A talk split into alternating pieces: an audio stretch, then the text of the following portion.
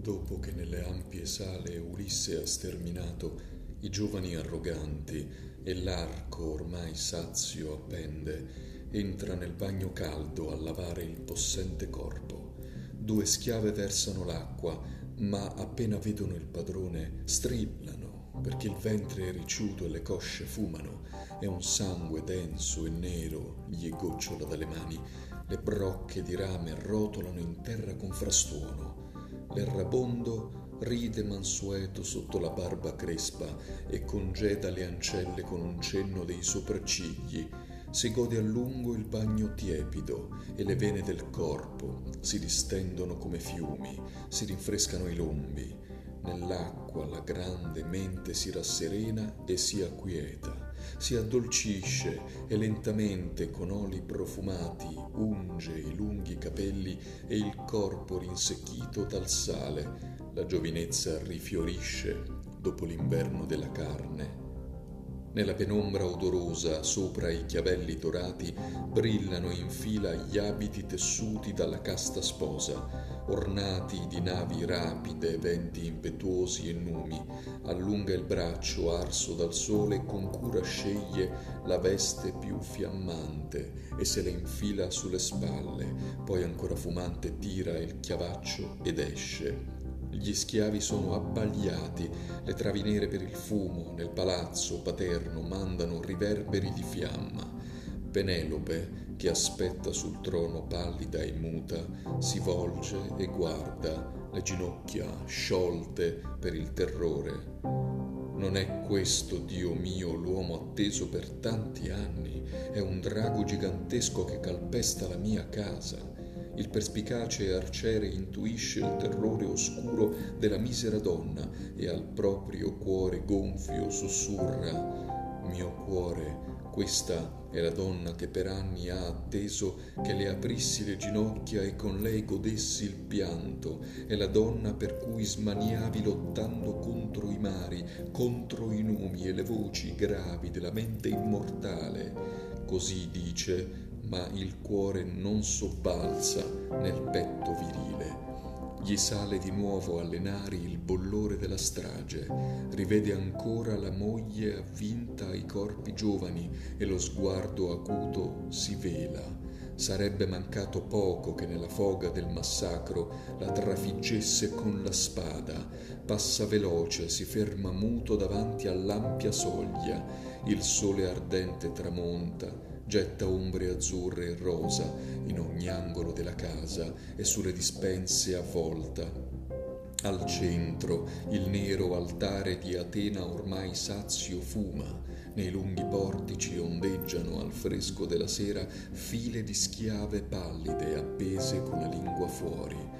Con sguardo calmo scruta gli occhi stellati della notte che cala giù dai monti con le greggi dal vello riccio nel petto come un sogno cupo, stilla e si acquieta il lungo giorno della strage e il sibilo dei dardi.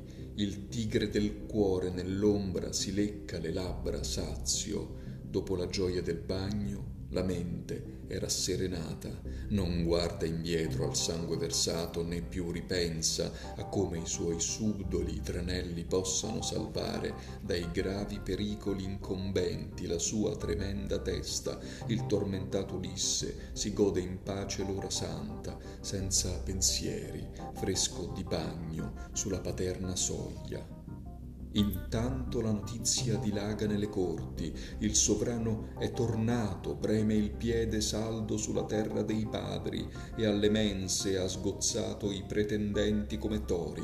I genitori degli uccisi urlano curvi sui bastoni, battono alle porte della città, sobillano le folle, i contadini abbandonano nei campi i loro attrezzi, gli artigiani chiudono le botteghe e i rematori risalgono barcollando dalle osterie sul mare mare, raccolti nell'agorà, ronzano come uno sciame di api che vedono nell'arnia un bombo razziare il loro miele. Una vedova che per Elena ha perso il marito a Troia leva le braccia prive di carezze, avide di un uomo.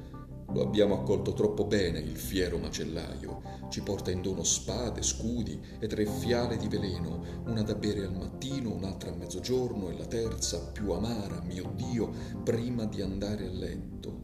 Sulle terrazze strillano le vedove, sciamano a frotte, coi fazzoletti neri in testa si battono il petto. Il maledetto ci ha bruciato il fiore della giovinezza, distrutte le nostre case oneste, i talami deserti per una seduttrice di uomini, sgualtrina spudorata. Si battono i petti sterili, sfioriti e senza figli. Straziata dal dolore, una donna intona il lamento non piango il mio amato morto, le vedove mie braccia, piango i miei seni penduli, i capezzoli appassiti, che nessun figlio dolce ha morsicato succhiando il latte. Si riaprono nelle viscere ferite e segrete, antiche, la scarsa luce del sole negli occhi velati e oscura, da rive amare senza speranza salpano veleggiando a cavallo di nubi nere le ombre di chi è partito. Nel desolato bruzzolo mute avvolte da ragnatele strisciano rapide lungo i muri, entrano in ogni porta, qualcuno carezza il padre e il vecchio rabbrividisce, un altro fa ombra sulle pietre della sua catapecchia, un terzo sfiora il seno, mela avvizzita della moglie. Le spalle tremano alle carezze, si piegano le ginocchia, l'aria è densa di morti, il pianto soffoca le vedove che stringono le braccia vuote e gemono dolcemente. Un monco che sui lidi di Troia ha lasciato le mani si arrampica su una roccia, attorniato da altri monchi, ciechi, deformi, storpi della guerra divora uomini.